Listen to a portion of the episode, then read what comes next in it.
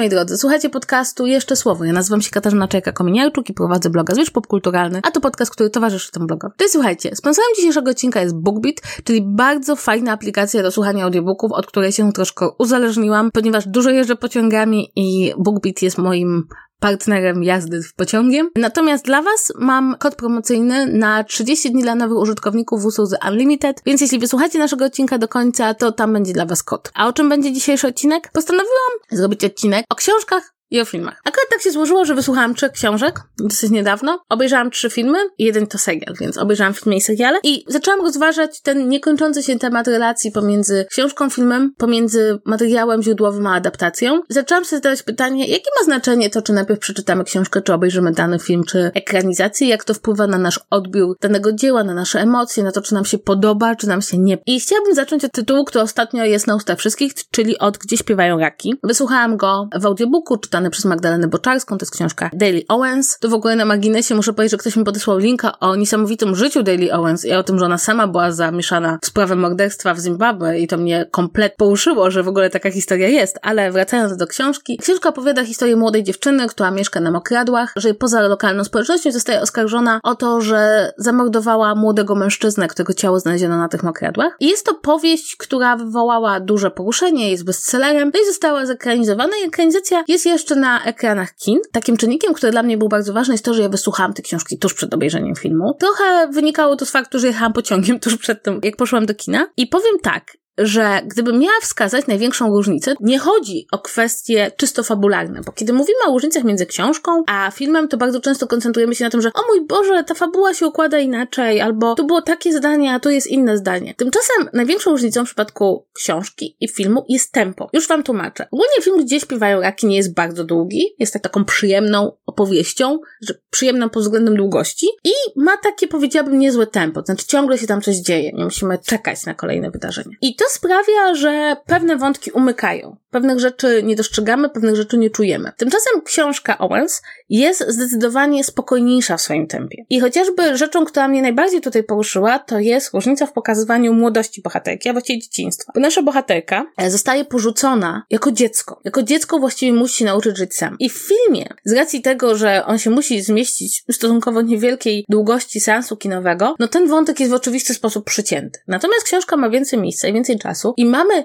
dość długi fragment, w którym poznajemy to, jak to małe dziecko, kilkuletnie, stara się przeżyć, stara się sobie ugotować jedzenie, stara się w ogóle jakoś ogarnąć życie wokół siebie. I to jest ciekawe, bo zarzuty pod względem filmu, a pojawiają się zarzuty, że no trochę jednak to jest taka przeszłość jak z Instagrama, tak naprawdę piszą krytycy, że ta bieda jest taka trochę za ładna. To w książce to nie jest takie, bo w książce jednak zanim dojdziemy do tego, jak bohaterka sobie radzi, to obserwujemy małe dziecko, które stara się w jakiś sposób poradzić sobie w świecie, no, realnie porzucone przez dorosłych. Jest taki poruszający fragment, którego nie ma w filmie, w którym właśnie mała bohaterka nastąpiła na zardzewiały gwóźdź i boi się, że umrze na tężec. Opis tego, tego czekania, czy ta śmierć przyjdzie, czy ten tężec ją zaatakuje. I to jest taki tężec, który ona sobie wyobraża, bo opowiadał jej starszy brat, zanim odszedł z domu, to to jest takie poruszające i nam uświadamia, jak bardzo to jest samotne dziecko, jak wiele traumatycznych przeżyć wiąże się z byciem takim pozostawionym bez dorosłych, którzy cię pocieszą i powiedzą, że wszystko będzie dobrze, albo zawiozą do lekarza. To jest dla mnie najbardziej poruszająca różnica i ona właśnie nie zasadza się w samej fabule, bo fabularnie film i książka są do siebie bardzo podobne, ale film musi porzucać pewne rzeczy na rzecz tempa. W związku z tym na przykład, kiedy bohaterka idzie do szkoły, to w obu, i w filmie, i w książce idzie do szkoły. Ale w książce dostajemy opis, jak bardzo zależy jej na tym, żeby zjeść lunch, bo tam jest darmowy lunch i ona się w końcu może naprawdę najeść. Natomiast w filmie ten element został no, w dużym stopniu wykreślony, no bo ponownie, tempo decyduje o tym, jak będziemy opowiadać historię na ekranie. Tak jak czytając Gdzie śpiewają raki, czujemy głód tego małego dziecka, które myśli wyłącznie o jedzeniu, tak w filmie jakby nam to umyka. I teraz tak, czy to znaczy, że należało przeczytać książkę, a potem zobaczyć film? No muszę powiedzieć, że z jednej strony to jest fajne, bo w filmie wykorzystują bardzo wiele zdań prosto z książki, ale z drugiej strony cały czas to się ciągle dzieje. Miałam w głowie, kurczę, szkoda, że nie ma tego fragmentu, szkoda, że nie ma tego zdania, szkoda, że nie ma tego momentu. Więc to nas troszeczkę prowadzi do sytuacji, w której oglądamy film, zastanawiając się, czego w nim nie ma, a nie na tym, co w nim jest. Przy czym tutaj muszę od razu powiedzieć, że coś, czego się absolutnie nie udało przełożyć na język filmu, to właśnie ponownie nie jest fabuła, ale język książki. Delia Owens ma taki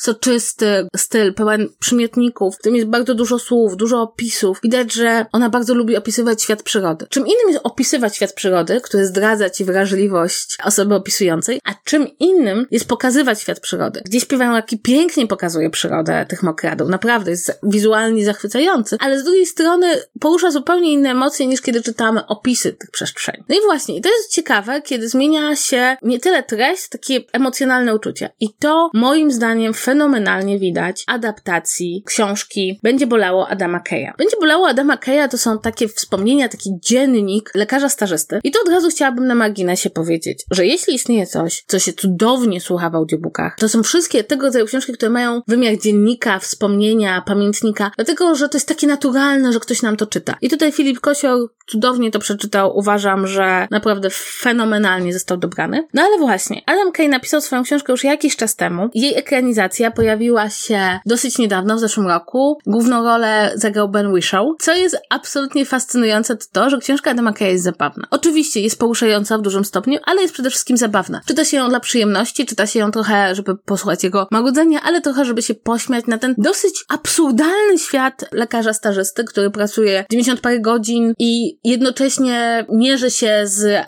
administracją, z niewydolnością systemu, a z drugiej spotyka się z pacjentami. I bardzo wiele osób lubi książkę Adama bo jest w niej trochę prawda o byciu lekarzem, ale też pewna lekkość, która sprawia, że tą książkę się po prostu bardzo dobrze czyta. Tymczasem adaptacja serialowa powstała w zupełnie innym momencie historycznym. Została, powstała w momencie historycznym, kiedy NHS, czyli Państwowa Służba Zdrowia Wielkiej Brytanii przeżywa olbrzymi kryzys, gdzie w ogóle coraz mocniej czuje się, że to wielkie osiągnięcie państwa brytyjskiego, którym jest właśnie bezpłatna opieka zdrowotna, zostało zaniedbane przez obecną władzę, która jest no, konserwatywna i też pod względem ekonomicznym. I ogólnie rzecz biorąc, Anglicy są bardzo zaniepokojeni staniem swojej służby zdrowia. Kto nie jest? Natomiast ton serialu jest zupełnie inny. W tym serialu, nawet jeśli odwołuje się do wydarzeń, które znamy z książki, jest dużo bardziej gorzki, jest dużo bardziej ponury, jest dużo smutniejszy. Pojawia się tam postać takiej bohaterki, która właściwie nie jest w stanie tej presji przeżyć, przetrwać. I jak się ogląda, będzie bolało, jak się zna książkę, to to jest szokujące, bo to jest zupełnie co innego. Natomiast jeśli się nie zna książki, i tu spotkałam się z takimi opiniami, to się nie chce po nią sięgnąć. Dlatego, że ta opowieść w tym tym wydaniu jest tak gorzka, tak smutna, tak przygnębiająca, tak pokazująca niewydolność tego systemu, tą utratę ideałów, to, że ludzie, którzy chcą pomagać innym ludziom, po prostu nie dają sami psychicznie rady, że potem, jak ktoś ci mówi, okej, okay, obejrzałeś ten serial, to teraz sięgnij po książkę, to już nie, nie, nie. Dosyć tego przygnębiających treści, dosyć tego smutku, nie chcę, boję się. I to jest fascynujące, bo tutaj tak naprawdę kluczowa zmiana, poza pojawieniem się pewnych postaci, których nie ma we wspomnieniach Keja, to właśnie zmiana tonu. To jest zupełnie inny ton opowieści opowieści. I też wynika z tego, że tutaj mamy do czynienia z prywatnymi zapiskami, z takim dziennikiem, z takim podsumowaniem własnego działania, własnej przygody, jeśli możemy to tak nazwać. A z drugiej strony mamy serial, który w jakiś sposób stara się postawić diagnozę czegoś więcej, tak? Który stara się dotrzeć do mm, widza i powiedzieć, słuchaj, mamy poważny problem z naszą służbą zdrowia, to jest problem systemowy, to jest problem e, z lekarzami, którzy tutaj są absolutnie totalnie przepracowani, to jest też problem z pacjentami, którzy przychodzą z problemami, których nie powinni mieć, i to mnie zafascynowało. To znaczy, myślę, że dużo osób mogło się spodziewać, że będzie bolało, to będzie taki serial raczej komediowy. I on ma zabawne momenty, ale to nie jest zabawny serial. To jest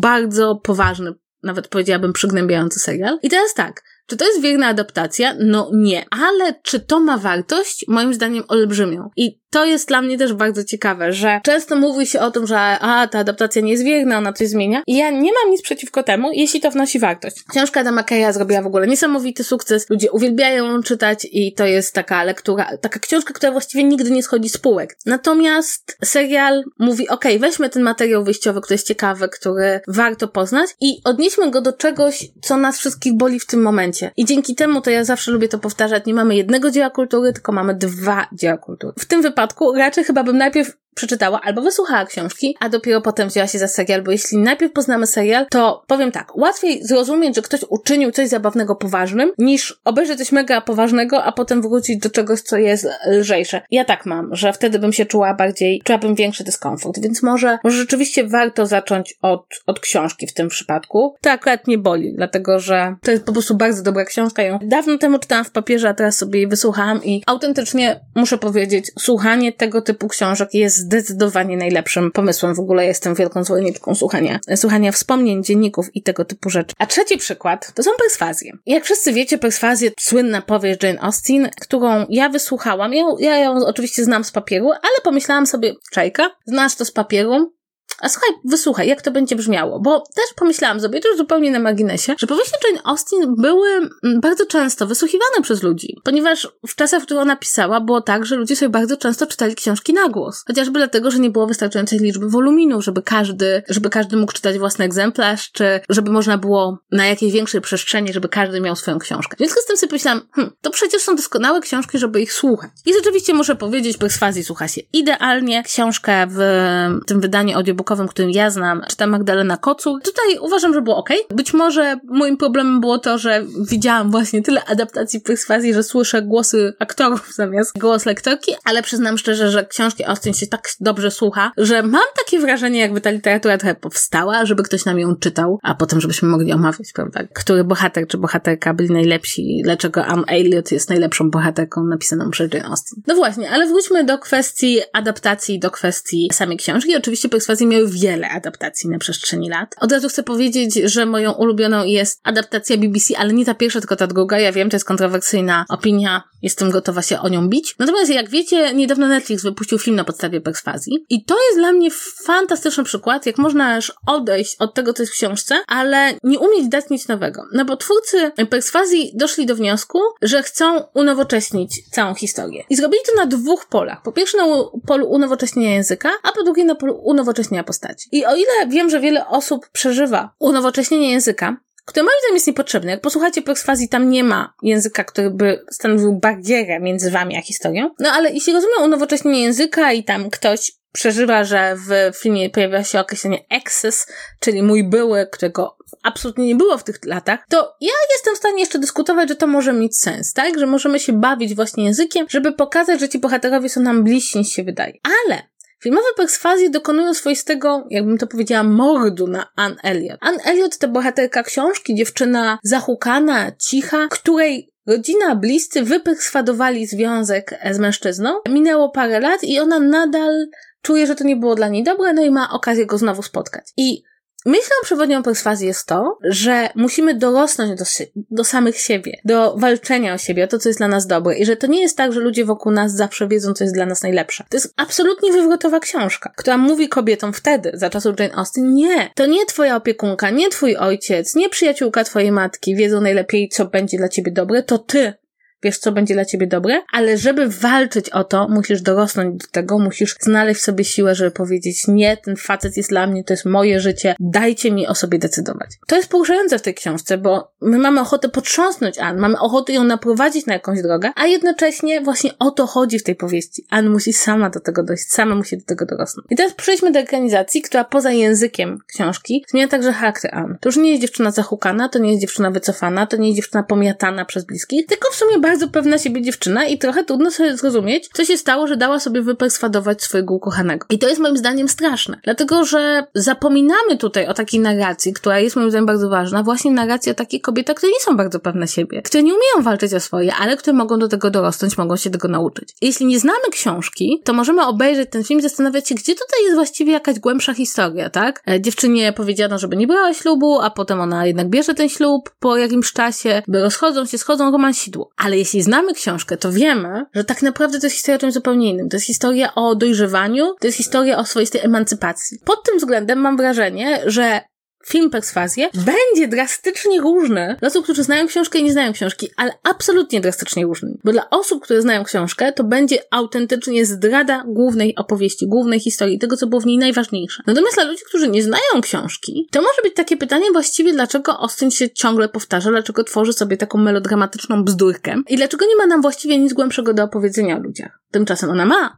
tylko te elementy, które były w książce, które były najważniejsze, zostały gdzieś tam wypłukane po drodze przy adaptacji. Nawet jeśli chcemy unowocześniać opowieść, a to się w przypadku Jane Austen zdarza non-stop, to musimy wiedzieć, co jest głównym jej tematem. No i tutaj twórcy filmu chyba dali się zwieść, że głównymi tematami powieści Jane Austen zawsze e, jest miłość. Tymczasem u niej ta miłość służy do opowiedzenia o bardzo wielu różnych rzeczach. I Perswazję to jest doskonały moim zdaniem przykład, że tak, to jest opowieść o związkach, ale to nie jest romansidło, w którym chodzi o to, żeby bohaterka była z z drugą osobą, tylko żeby do tego dorosła. I dla mnie na przykład Perswazja to jest jedna z takich najbardziej dojrzałych książek Jane Austen, właśnie dlatego, że w przestrzeni fabuły to jest przestrzeń dorastania bohaterki. W adaptacji bohaterka nie ma do czego dorastać, bo od początku jest pewna siebie, od początku jest taką trochę Elizabeth Bennet z Domu i Uprzedzenia, a tymczasem Jane Austen nie pisała tylko Elizabeth Bennet, ona nie miała tylko jednej bohaterki swoich książek. Jak widzicie, to czy znamy książkę wcześniej, czy później wpływa na nasz odbiór filmu, to nie powinno nas dziwić, no ale tutaj pytanie, co należy poznać jako pierwsze. I tak, z jednej strony chciałoby się powiedzieć książkę, tak, ponieważ wtedy możemy oceniać adaptację. Z drugiej strony mam wrażenie, że właśnie, czy to w przypadku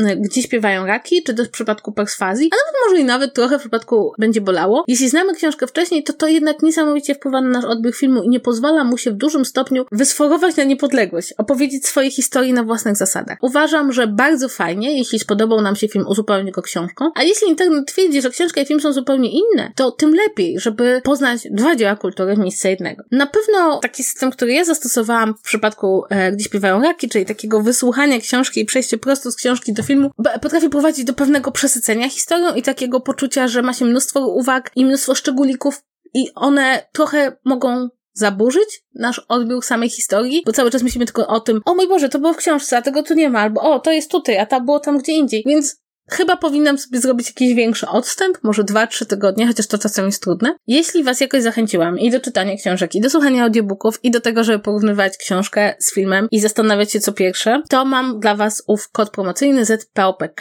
na 30 dni dla nowych użytkowników w usłudze BookBeat Unlimited. W opisie tego odcinka znajdziecie link, który Was bezpośrednio przeniesie do strony i będziecie tam mieli już wszystko i będziecie sobie mogli założyć nowe konto i przystąpić do słuchania. I bardzo Wam polecam. Ja wsiąkłam e, już, ojej, już dawno temu w to wsiąkłam i jeszcze nie wychynęłam. Zwłaszcza jak jedziecie pociągiem, jest super. E, mam nadzieję, że Wam się podobał ten odcinek. E, jeśli chcecie się ze mną podzielić swoimi uwagami, czy macie takie sytuacje, w których lepiej było poznać książkę po filmie, albo jesteście absolutnie wyznawcami zasady, że najpierw książka, a potem film, to bardzo czekam na Wasze wiadomości, na Wasze komentarze i jak zwykle przypominam, że możecie mnie subskrybować, że możecie mi zostawiać oceny na iTunes, no i że jeśli podobał Wam się ten odcinek, to możecie go puścić dalej w świat, żeby więcej osób nas słuchało i żeby więcej osób miało dostęp do BookBeat i wpadło razem ze mną w świat audiobook. Dziękuję Wam bardzo, do usłyszenia za tydzień.